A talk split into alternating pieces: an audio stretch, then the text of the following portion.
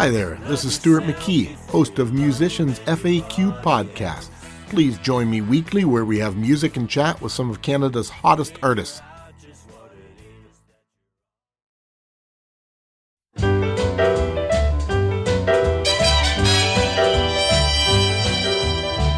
and Johnny were lovers, long gone but now they could love.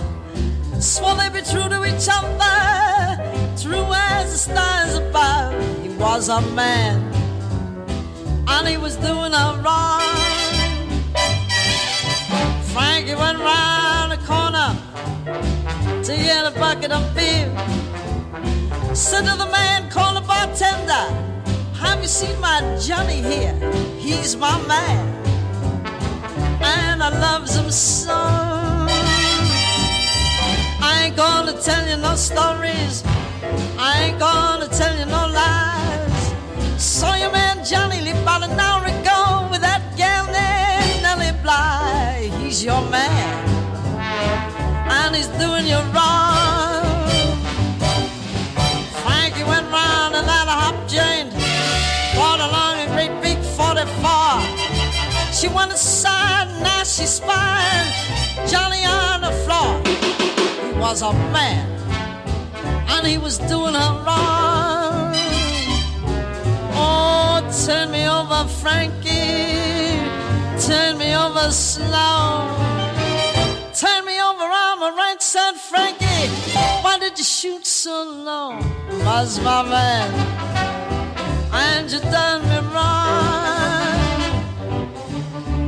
Rubber-tired coaches, rubber-tired hacks is gonna take my man to the graveyard and never gonna bring him back. He was my man, and it done me wrong. Bring on your million policemen,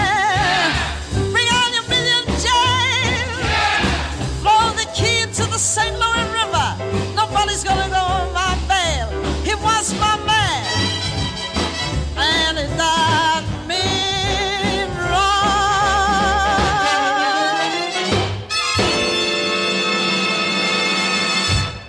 That was the legendary Mae West singing Frankie and Johnny. Mae West is a very important character in the book Outrageous Misfits, written by Brian Bradley. Brian just happens to be my very special guest today. My name is Stuart McKee, and this is Musicians F A Q. You've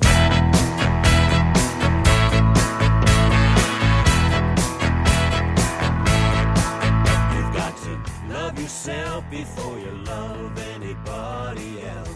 My guest today is a writer, journalist, and biographer who works at the Toronto Star and lives in Hamilton. He spent over a decade researching the lives of Craig Russell and Laurie Russell Eady for his new book, Outrageous Misfits. Through nearly one hundred interviews and extensive research, Outrageous Misfits reveals the life and the legacy of one of the world's most popular female impersonators and his biggest fan. George Anthony, former entertainment editor for the Toronto Sun, had this to say about Outrageous Misfits. Often heartwarming, more often heartbreaking, Brian Bradley's close-to-the-bone, meticulously researched biography offers both startling revelations and an astute analysis of two uniquely self-destructive individuals who truly live up to this title. Outrageous Misfits is a riveting, relentlessly entertaining read. So joining me on Musicians F A Q this week is author Brian Bradley. Brian, welcome to the show. Thanks so much for having me. Oh, it's my pleasure. I was, uh, we were just saying before the show, we have to give a shout out to Coral Andrews, who uh, who made the introduction, introduced us both to each other, and I'm so glad she did. Um, right away, I was on Twitter, and I saw something that you had put out on Twitter in terms of, you know, if the if the truckers and the protests don't want the vaccines, the free vaccines, maybe we can give them to people who do need them and do want them. Um, because I do remember seeing last year, there's like one hundred countries around the world that still haven't even received these vaccines yet. So, but that's something for another show, and I'm not going to make this show about that.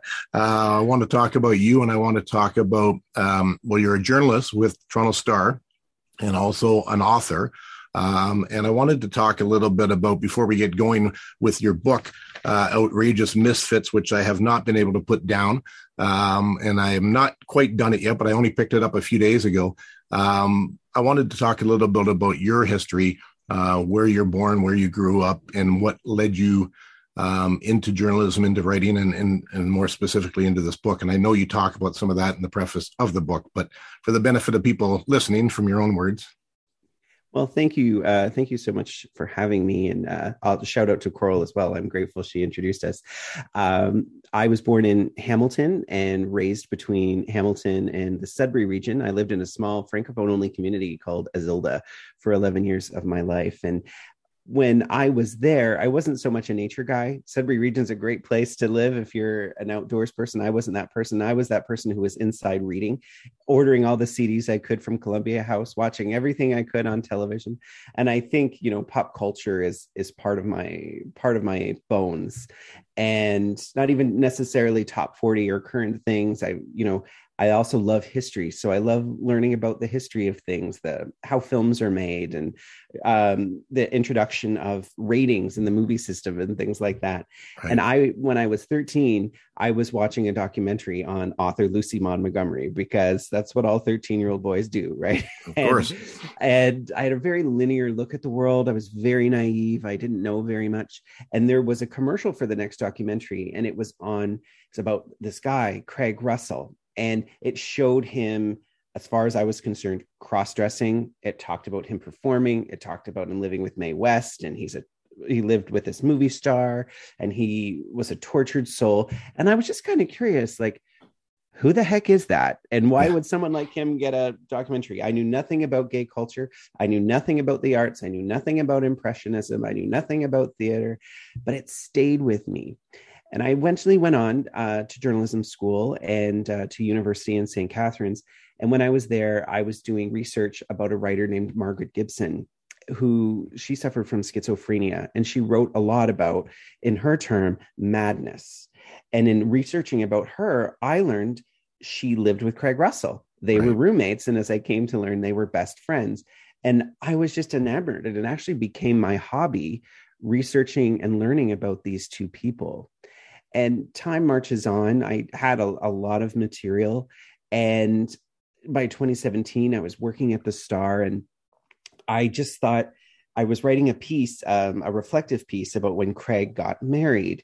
And I felt like I opened up Niagara Falls in terms of information and sources and tales to tell. And I had grown up enough that I just thought, I have interest and empathy for Craig. I wanted to explore and understand all of these things that happened in his life that were so public. Sure. And in researching about him, I, I came to learn about his wife, and I was as equally intrigued of who marries the female impressionist and why, and what are her motivations, and what was her life like. And, you know, my journey and my life's journey kind of fell in, in lockstep with their story, I think. Nice. Yeah. It, I mean, it, it's quite and a, a phenomenal story. And I think, like you, I had probably um, had some sort of awareness of, of who he was back in my early teens as well. Um, I was aware of the movie Outrageous. Um, I'm not sure that I saw the whole thing. I'm not sure I was even old enough to see it when it came out. Um, but I do remember, um, you know, that being just out there and, and just very, very interesting and, and, and alluring. Um, and, I went back over YouTube over the last sort of few days and, and watched some clips from that as well. And it was, it was very cool. I mean, a lot of those clips and, and the book, um, you talk about sort of Toronto now and it, or, or sorry, Toronto then versus now. It's interesting, you know, Toronto in the sixties and the seventies and even into the low early eighties. Um, and I guess even back in the fifties, I mean, what a change. I mean, it's, you know, over a course of sixty, fifty, forty, and even thirty years, um, yeah. you know, when we were teenagers and, and where it is now, just in terms of um, the acceptance of the L G B T Q uh, two S culture and, and that. Um, and I can remember walking around in Toronto, um, you know, and when there were still attacks happening on people in the, in the community. And I remember you referenced the, the murder of uh, Emmanuel, the shoeshine boy. And I remember reading that in the paper when that first happened. I think it was just an anniversary of that recently. But um, so, I mean, certain, certainly things when Craig was coming up and when Laurie were coming up, a lot different than maybe people today. Um, and we did talk a little bit before the show in terms of how you had to leave the country back then sort of be to be successful. Um, mm. But with all of that, um, I mean, at the end of the day, it's it's just a great book. I mean, there's so much tied into it. But I mean, you know, and the fact that it's a, a, a book about a, a Canadian legend or a Canadian icon, um, written by a Canadian author. I mean, I, I love that. Um, so tell me a little bit about the history of, of Craig uh, versus the history of Laurie. Um, what what struck me, and there was obviously some commonalities, um, abuse being one of them. Um, and, and Craig having a very abusive father that wouldn't accept him, but a very nurturing mother, and then mm-hmm. sort of the opposite for Laurie. So mm-hmm. tell me a little bit about those dynamics, and, and how do you think that shaped them? You're certainly right. It, it, in terms of Toronto history, you think Toronto metropolitan, we must be so socially advanced, right? And it wasn't all that long ago that Toronto was just mired in this Toronto the good mentality. You know, stay in your lane, be home by nine, don't ruffle any feathers, don't go out on Sunday. And that was never Craig Russell. Craig was born in nineteen forty-eight and adopted by a couple who lived in Scarborough, uh, Russell and Norma Eady. And uh, they were insurance salesmen, and his father had been in the army. And her family was in Port Perry. And starting from when he was very, very young, little Craig Eady was a performer. He was an entertainer. He was outgoing. He was effeminate.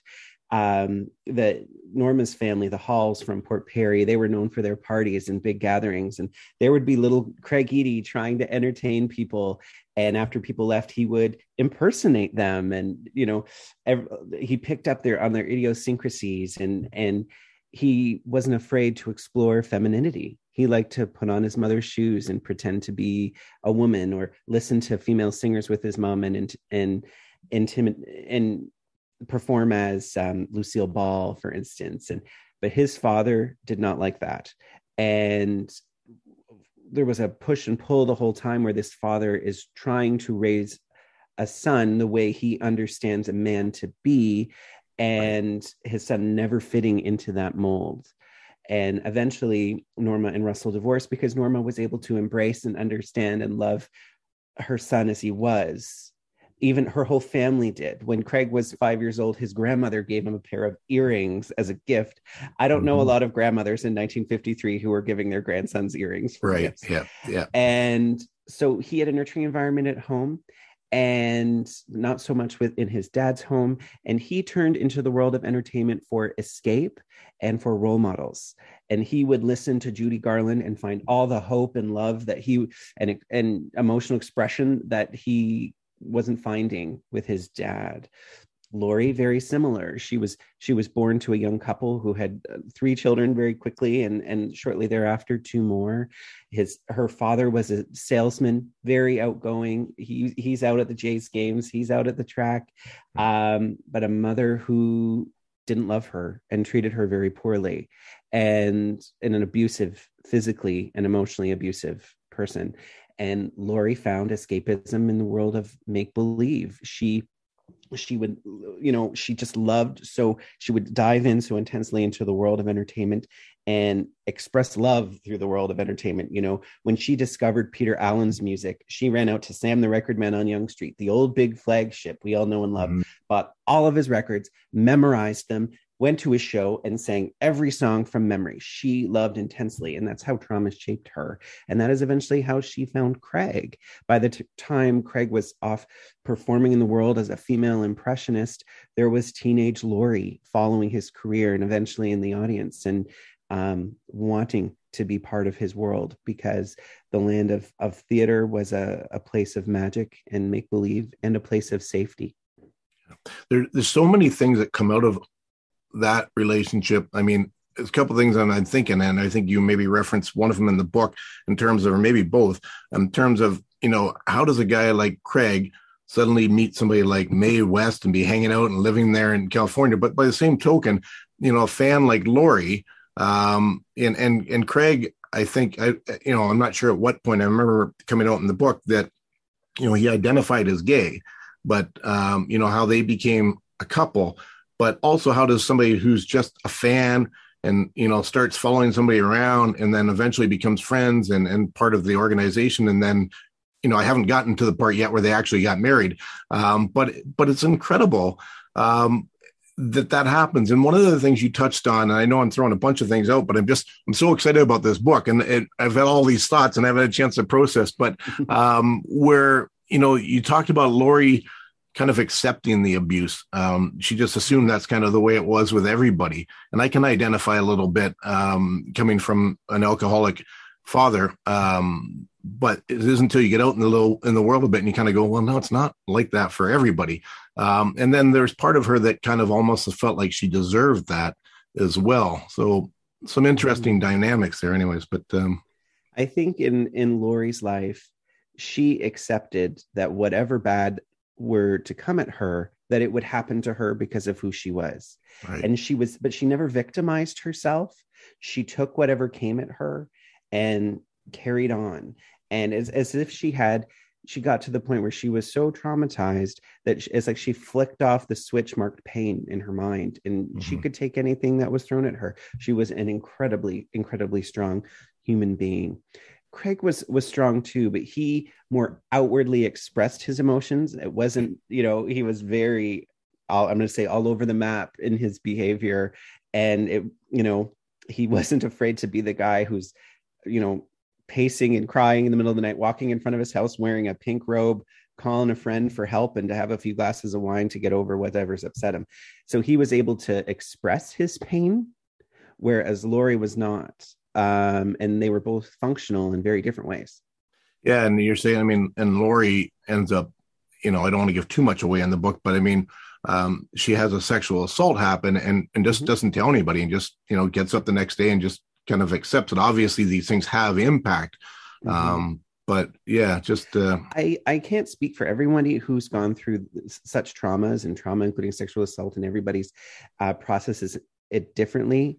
But Laurie herself, she actually wrote her own, some of her own memoirs, and I was able to use them in my book to speak for her. Okay. And, you know, she said that she knew after her traumas that she retreated more into the world of theater, more into the world of entertainment, because it was a place, it was a place of safety for her. Right. And, um, you know, it, it also turned her into a giving person. She was breathtakingly giving.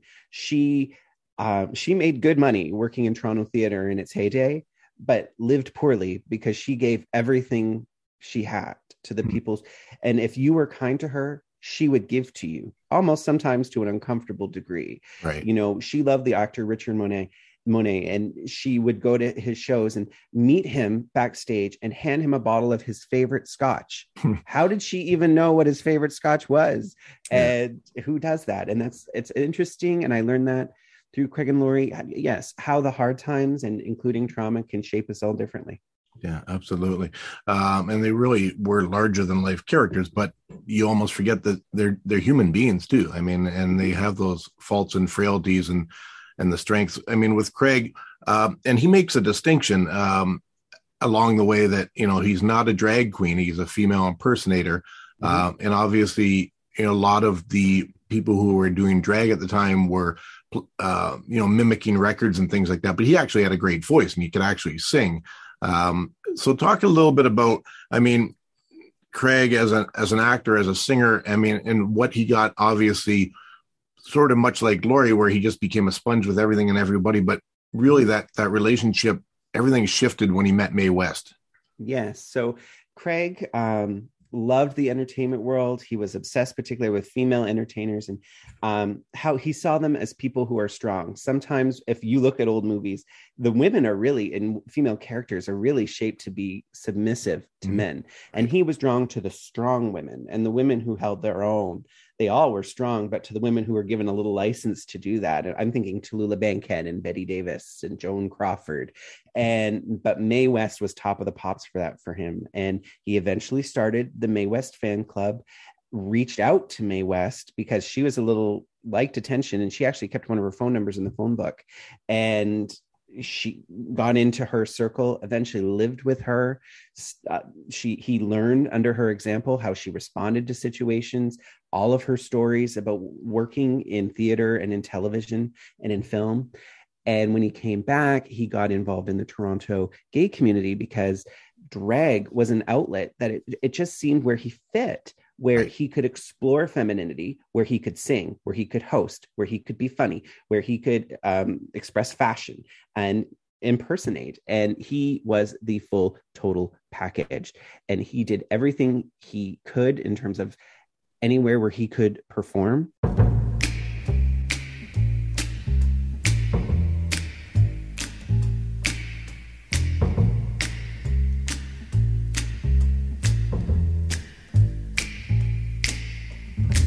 Never know how much I love you. Never know how much I care. When you put your arms around me, I get a fever that's so hard to bear. You give me fever when you kiss me, fever when you hold me tight. Fever in the morning, a fever all through the night. Sun lights up the daytime, moon lights up the night. I light up when you call my name, and you know I'm gonna treat you right. You give me fever when you kiss me, fever when you hold me tight. Fever in the morning, fever all through the night. Everybody's got the fever, that is something you all know. Fever isn't such a new thing, fever started long ago.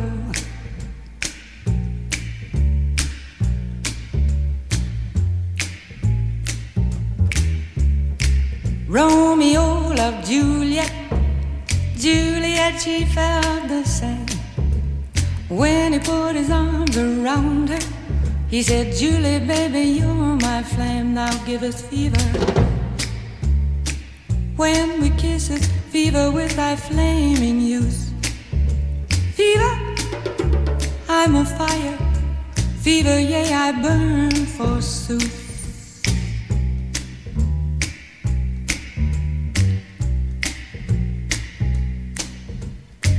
Captain Smith and Pocahontas had a very mad affair.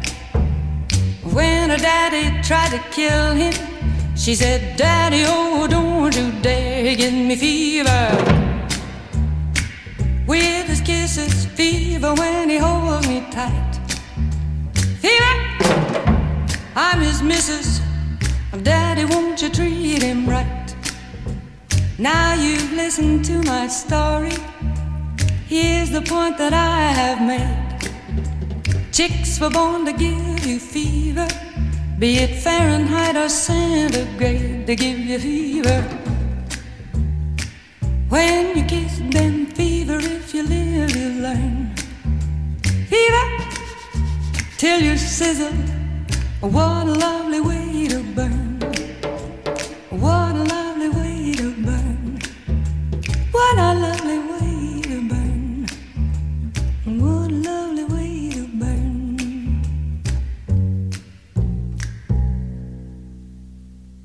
That was Peggy Lee with Fever, one of the many classics that Craig Russell performed in his show.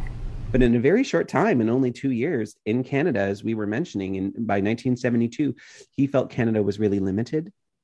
You know, he wasn't getting booked outside of uh, what was the gay community at the time, which were largely after hours bars and, and, and juice bars, because they weren't licensed, because God forbid they were for gay people. Um, he played airport lounges and, and that kind of thing.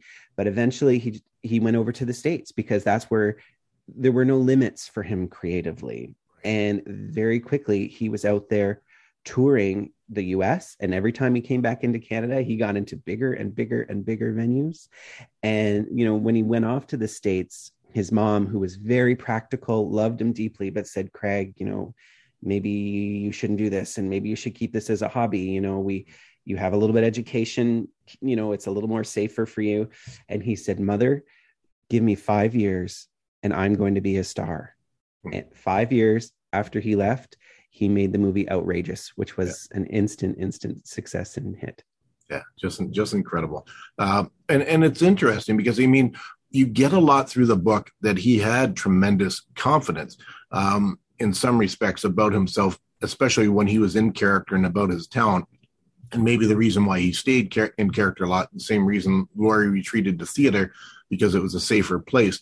Um, and obviously, you know, living with his mother and his two aunts, he had a lot of strong female uh, role models already, sort of in those formative years. So it, it, it seems to make some sense. And the, the it follows this linear path of where he's continually uh, enamored and and surrounding himself with strong female characters.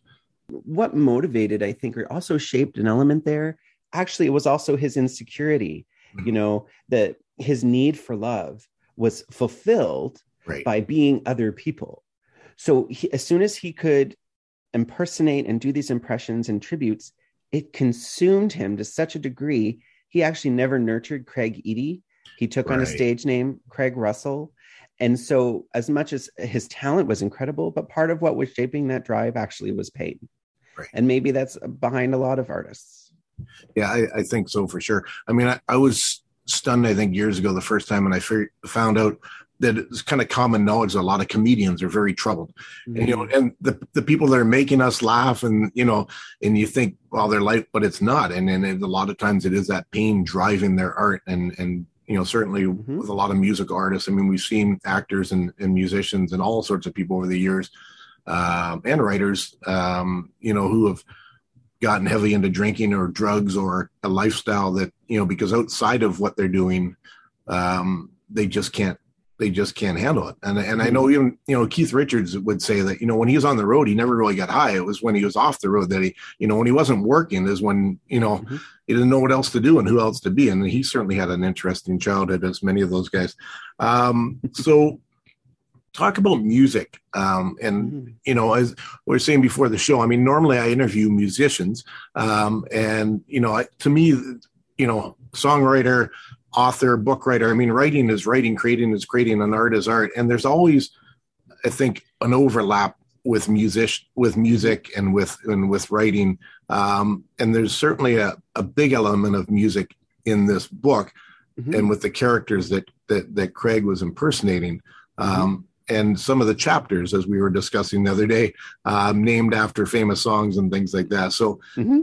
tell me, tell me where music kind of fits into all of this. Music was a huge part of Craig's and Laurie's lives. Um, Craig being their performer, he had a very, very wide catalog of songs that he could perform. He, as far as I know, only uh, co-wrote one song that was actually recorded. So he was recording other people's music. Um, but all were songs, none of them were, were songs that were, if you listen to, to songs from the fifties and the sixties, a lot of them were written for women by men, and they make the woman very submissive. Right. And I, right. Whereas Craig wasn't drawn to that. He was, he loved music that empowered, um, and maybe displayed vulnerability, but, but kept strength within whatever character he was, he was, um, he was portraying. So he would sing Lily Marlene by Marlene Dietrich, and um, Falling in Love Again by Marlene Dietrich, uh, Mae West, Frankie and Johnny, My Man Friday. Like, Mae West was so sexual, you know, she was the queen of sex, and she wasn't afraid to express that in a time when other icons were people like Judy Garland and The Wizard of Oz, just not sex, and um, Meet Me in Saint Louis, like not sexualized characters at all. Um, and he, she was out there singing about wanting men and having lust. And, and Craig was drawn to that. And that certainly came out in his music and in, and in his characters. Um, you know, there were some really tender songs as well. You know, What'll I Do by Nat King Cole, I think is, you know, just such a heartbreaking song. What'll I do without you? You know, and it's a beautiful sentiment that I think anyone can relate to.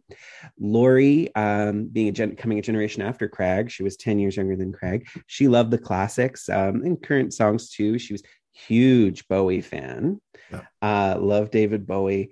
Um, she also loved Peter Allen. People, musicians who in their art and their music were expressive, um, at times flamboyant, um, teased at gender norms even. Um, so she loved Peter Allen. Don't Cry Out Loud was one of her favorite songs. Um, Courage Madame by, by Peggy Lee was a song that reminded her of her own trauma and finding strength and love. And, um, you know, a song that even makes me tearful, and maybe many listeners can appreciate this, Craig performed it as Judy Garland at the end of most of his shows, was Over the Rainbow. Mm. And the sentiment in there was just so fitting for Craig, where through his art, he was he was reaching for the other side where he thought everything would be better.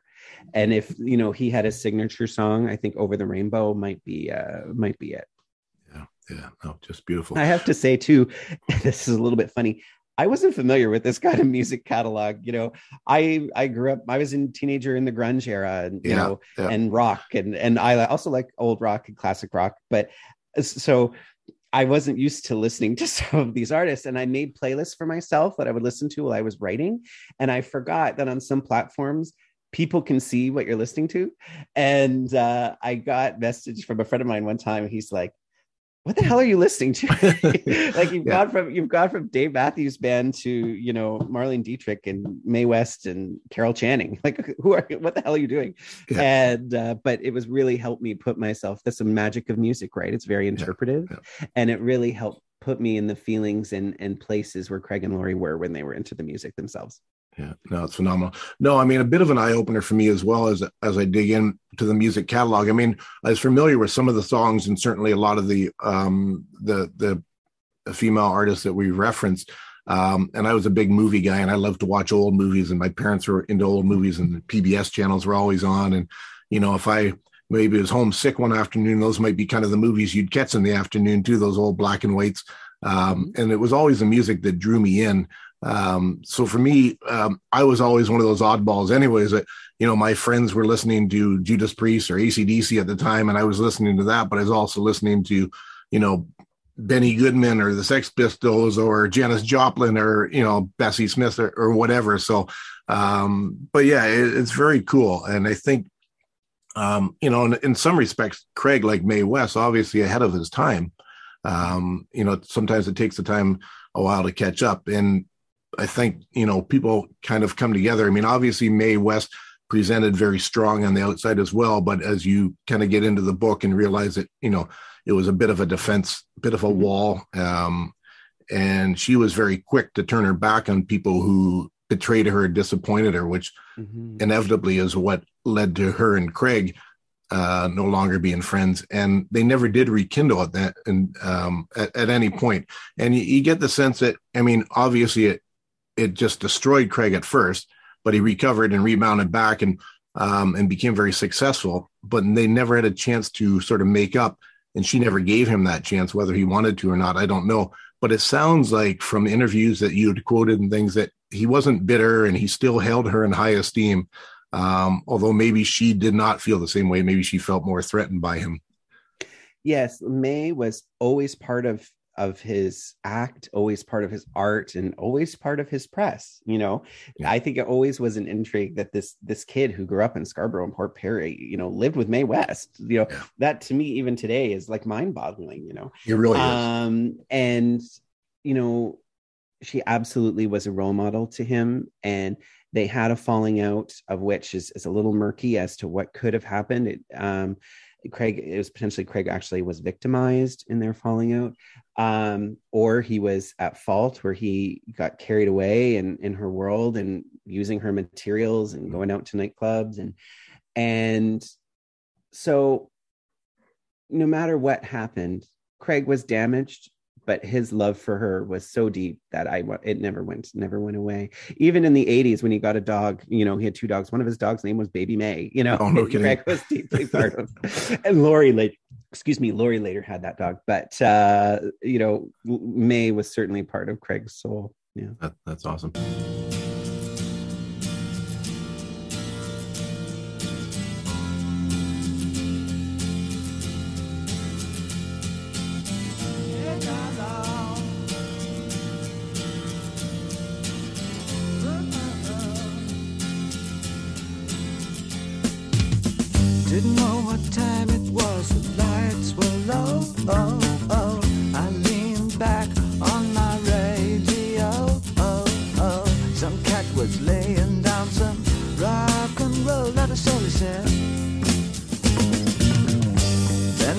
That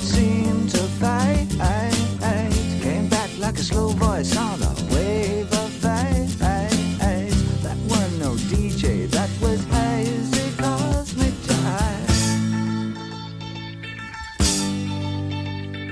is a starman waiting in the sky.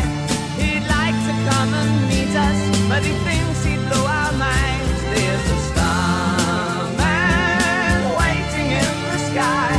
He's told us not to blow it, cause he knows it's all worthwhile. He told me, let the children use it, let the children use it, let all the children boogie.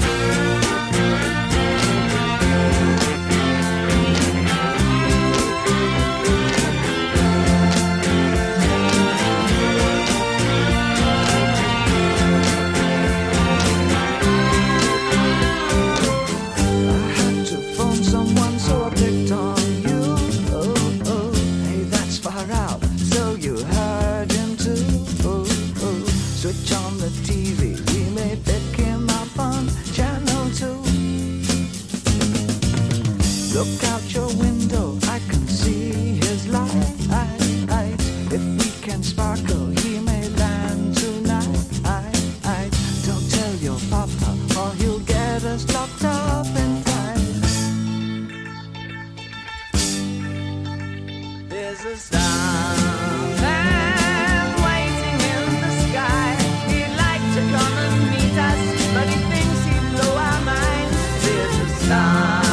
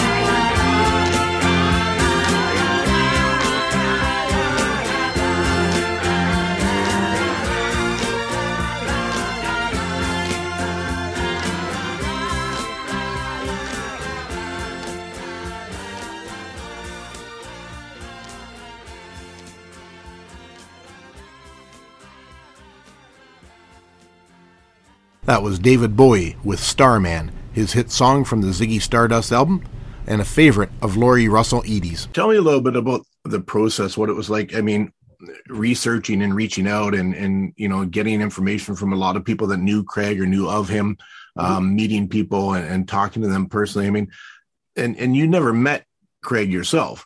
So, mm-hmm. but you get the impression reading this book that you knew him so well. Um, You know, so the connection that you had with people, and, and it sounds like a lot of people were very willing, and I'm sure like any project, some people were not willing, but tell me a little bit about, I mean, that must've been exciting. It must've been joyous. Um, you know, we talked a little bit about how that's actually kind of how you got to know Coral Andrews, is through one of Craig's friends, ironically. Um, mm-hmm. So tell me a little bit about that, the research and, and meeting some of the people that were in his life. It's really, really interesting because I didn't have to do this. It was like a little something in my brain. As soon as I knew the name, that it felt like something I had to know. And there were periods where I didn't do anything and it nodded at me. Mm. You have to be doing this. Yeah. It's I, you know, not to sound hokey, I believe I was meant to follow this outrageous path. And, you know, when I started, it was before social media. So it, it literally was looking up clips on microfiche mm, and oh trying to find, there were message boards online. At one point I crossed Laurie's path, but I didn't get to talk to her directly on a message board, trying to find information. And, you know, I was blessed as social media opened up, YouTube digitized files from newspapers and magazines. And it's like almost maybe falling downhill, that once I started, it just right. increased speed as I went along. And um, it, at one point, I'm looking at people in the phone book and go into libraries to find phone books for other municipalities, trying to find them. And eventually, you know, I was able to Canada four one one and, and Facebook and find people. And so much so that a few people, you know, two days before I looked, Paul Hoffert, who is in the band Lighthouse. Yeah. Huge name in Canadian music. Never expected what I get to get in front of him. Two days after sending him an email, I'm sitting in his living room with his grand piano behind me and Juno Awards on the wall, having a conversation about Craig Russell. Oh my goodness! I was a little bit like like Craig with Mae, like, yeah, what brought me here? I'm so lucky and I'm so grateful um, and and so blessed. And in the end, I think the book has eighteen pages of, of my research. And I did over one hundred interviews with people who uh, were part of Craig's and Laurie's lives. Incredible. Incredible. I'm I'm always staggered to see how, how much work goes into a book or a screenplay or a movie and, and things like that. And, you know, I write little three minute songs and sometimes I labor over them and sometimes they come out in about fifteen or twenty minutes. So I'm kind of blessed that I, uh, but it doesn't seem like it was, I mean, I know it was a lot of hard work and, and a lot of diligence, but it doesn't seem that torturous. It sounds more like a labor of love. Never felt like work. Not at one point. Maybe the only work was writing out a bibliography following a particular style guide. That right. was hard, but the rest of it was fine. And some of the writing, actually, I remember I got a little stuck or I'm not or discouraged about writing the ending. How am I going to summarize this? Right. And like how? And finally, when I did, it fell out of me as if I wasn't even thinking about it. And I read it now and I think I got a good, I did it right. I did a good job.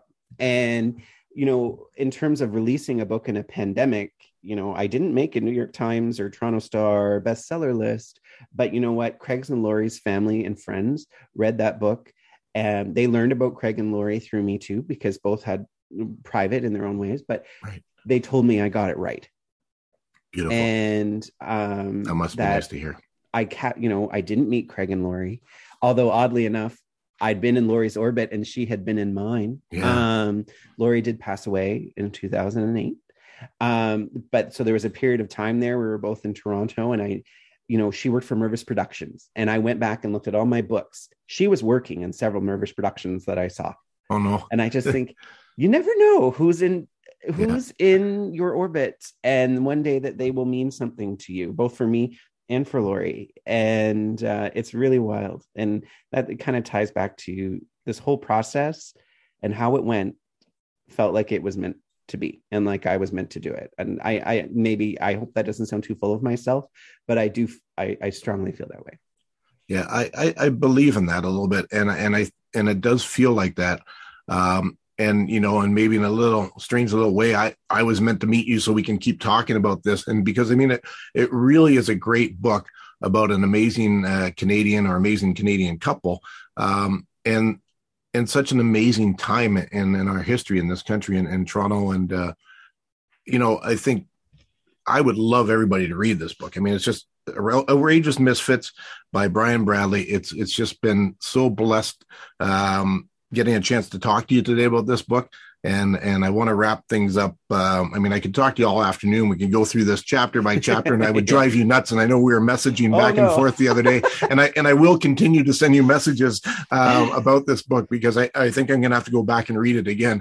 Um, but I know we're getting tight on time here and, um, and I want to have a chance to include some of the songs that we talked mm. about, um, in the, in the interview as well. So, um, want to wrap things up with the, uh, with the questionnaire.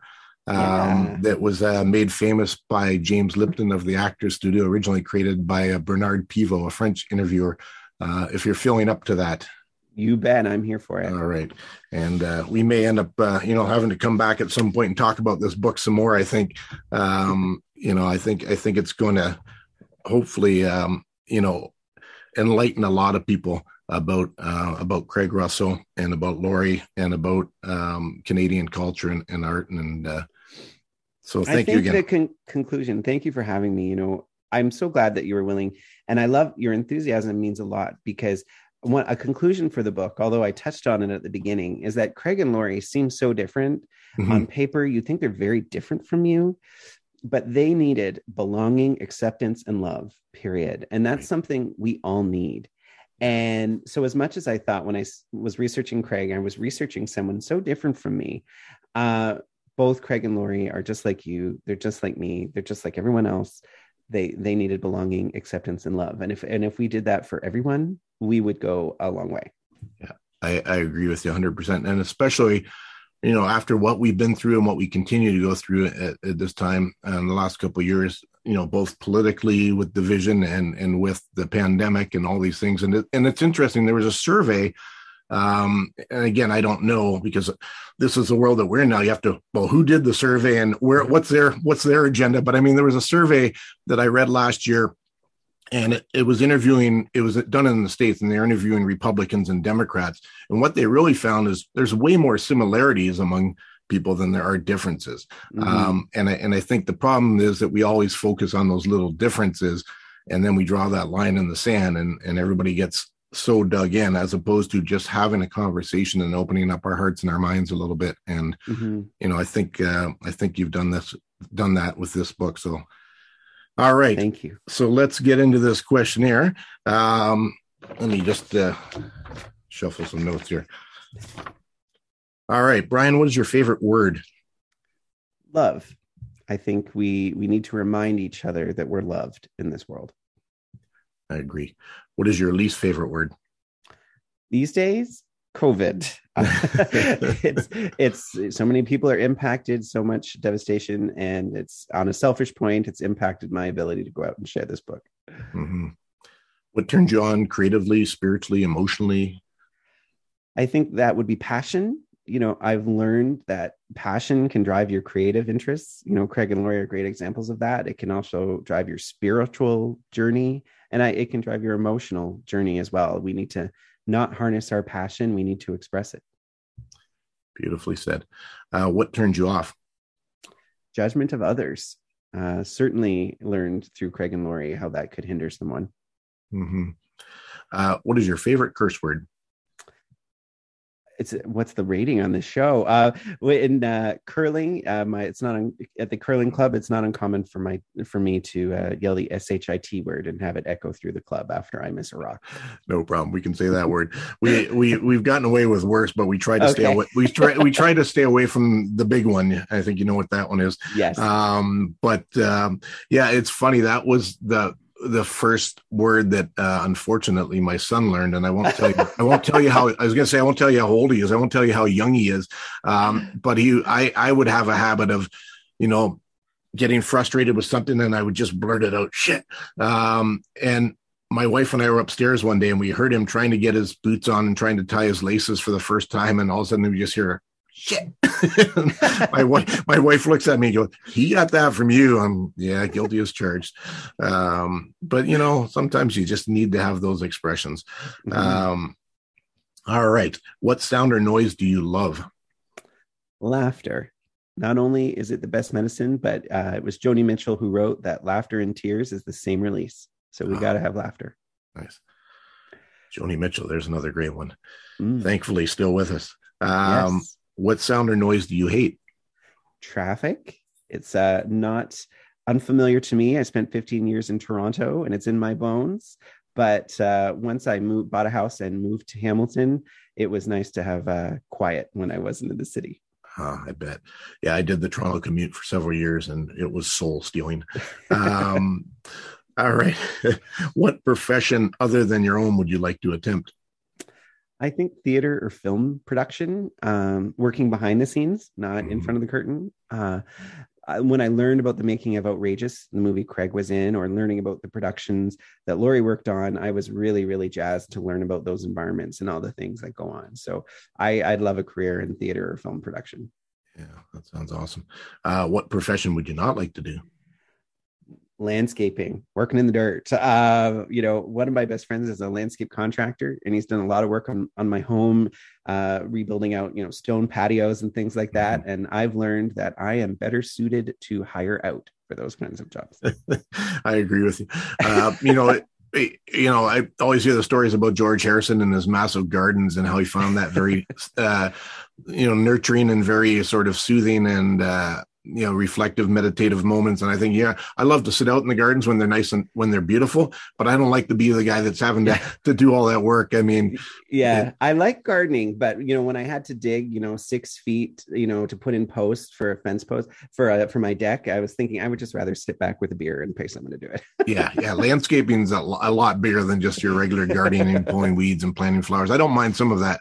And it's nice to be outside and, and get your hands dirty and feel like you've accomplished something. But when it comes down mm-hmm. to, especially the older I get too, I'm just like, oh man, I had yeah. thrown out my back last year. I couldn't do anything except lay around Ooh. and soak up the sun, and uh, which isn't so bad, but um, yeah. all right. Uh, and lastly, if heaven exists, what would you like to hear God say when you arrive at the pearly gates? I, I'd like him to say, let me take you to your grandparents and your dog. They have been waiting for you. Oh, Speaking beautiful. of dog, my other dog just barked. Sorry about that. That's okay. I love dogs. And, and that comes up a lot in this show where we have dogs at the beginning or the end or the middle. And uh, sometimes we digress to a twenty minute conversation about dogs, but we have a, we have a beautiful golden retriever husky. And uh, I often oh. mix, I will often call her Shauna, which was my dog's name when I was a teenager. And uh-huh. but she's my son's dog, Nova. Um, and we had a black lab as well. And uh, we're actually talking about getting another dog to keep this dog uh, company. Yeah, we've had, my family's had two for a while, and they, Penny and Allie were in my company for the lot of time of the time I was working on the book, actually. And uh, I lost uh, Penny just last this last summer, and then got a puppy. So no time to work on another book right now. I am in I'm in puppy mode in my house. Well, I was going to ask you, um, is there another book in the future? Is it going to be mm. kind of a follow up to this book, or is mm-hmm. there other topics that are that are interesting you? Yeah, um, there's several topics that interest me. You know, the Craig and Laurie, they took me down a lot of avenues, and I certainly learned about a lot of interesting people. And with COVID uh, limiting what I can do in terms of going out right now to promote Misfits, it's been out for eighteen months mm. almost. Um, I'm actually thinking of a follow-up tying together mini biographies of some of all these interesting people who I got to learn about. People like Gino Empri running the Royal York Imperial Room and, and befriending the stars, and Um, people like uh, Toller Cranston and um, wonderful artists. And, you know, I would love to do something where I'm exploring more, more outrageous misfits. Nice. I love it. All right. Well, Brian Bradley, thank you again for uh, joining us this week on Musicians F A Q. It's been such a privilege and a pleasure. Uh, the book is Outrageous Misfits. Make sure you pick up a copy. Um, and we got a second or two at the end. Maybe you want to sort of plug um, where the best places to find the book and uh, any social media links or anything that you want to promote uh, before we sign off. Thank you. Yes. Outrageous Misfits is available at all major re- retailers, including Indigo. It's also available at our independent retailers, so uh, booksellers and so on. So shout out to our small businesses, and it's available online as well. Um, and hopefully when we can all be together again, maybe you'll see me pop up at events here and there. Uh, my name is Brian Bradley, and you can find me on uh, Twitter most commonly, which is at Brian J. Bradley. Perfect. Thank you again. Yeah, I'll have to get my book signed as well. So when we do, oh, finally, I want to meet you now. We when have we to have finally meet here and watch people work in our yards, and That's we'll a, talk about music. Ah, perfect. Yeah, there you go. That sounds like an afternoon for sure. All right. Thanks again, Brian. Take care. Thank man. you for having me.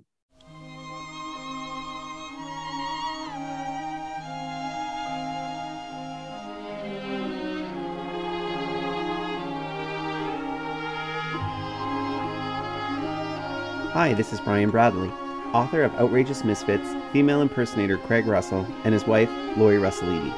And you are listening to Musicians F A Q on C K M S one oh two point seven Radio Waterloo with your host, Stuart McKee.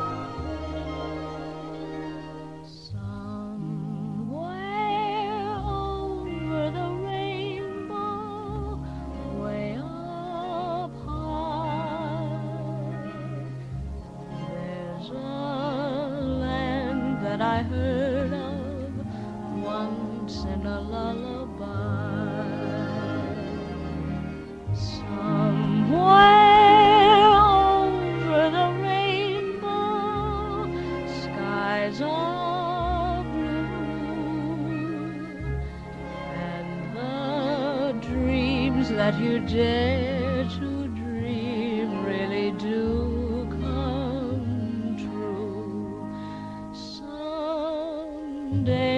wish upon a star and wake up where the clouds are far behind me, where troubles melt like lemon drops away above the chimney tops. That's where you'll find me, somewhere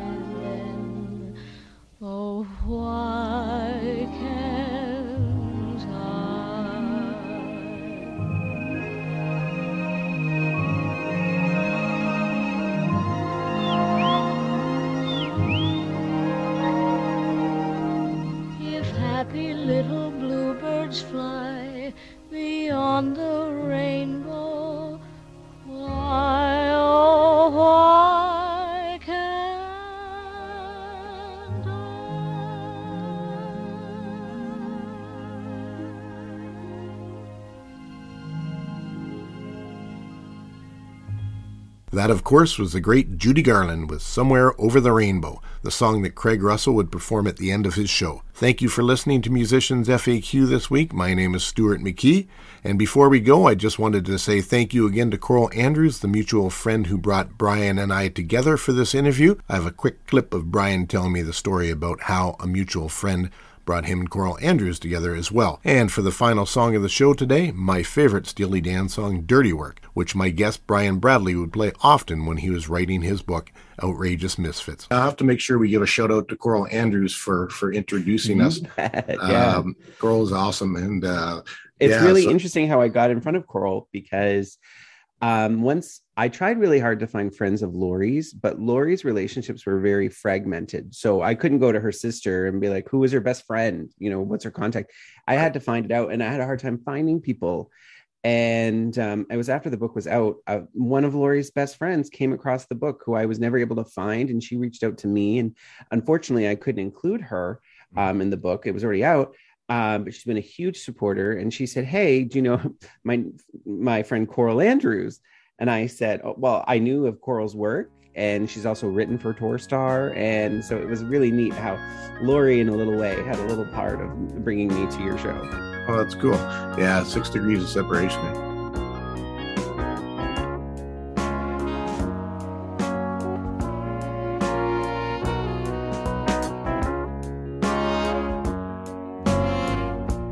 Times are hard.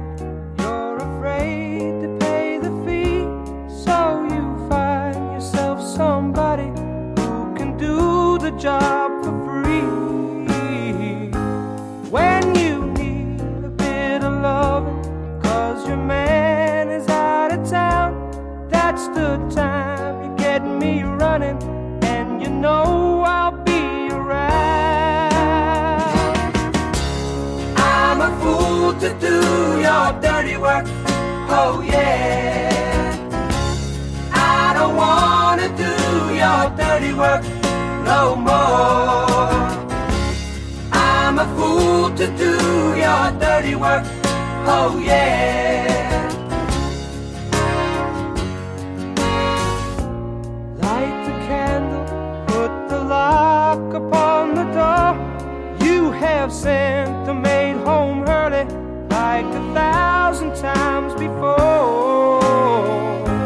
Like the castle in its corner in a medieval game, I foresee terrible trouble, and I stay here just the same.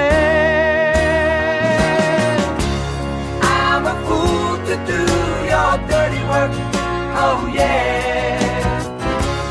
I don't wanna do your dirty work no more. I'm a fool to do your dirty work, oh yeah.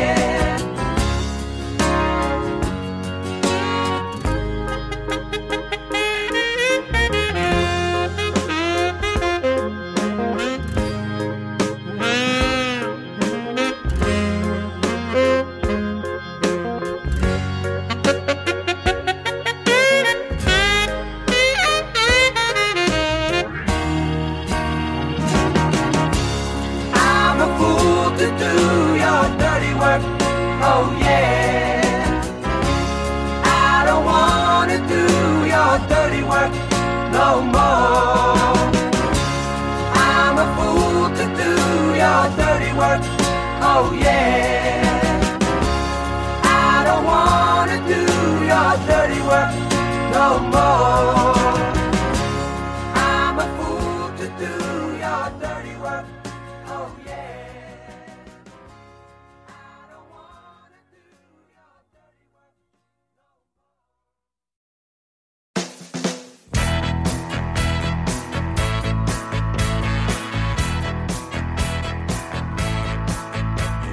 Thank you for listening to Musicians F A Q Podcast with your host, Stuart McKee.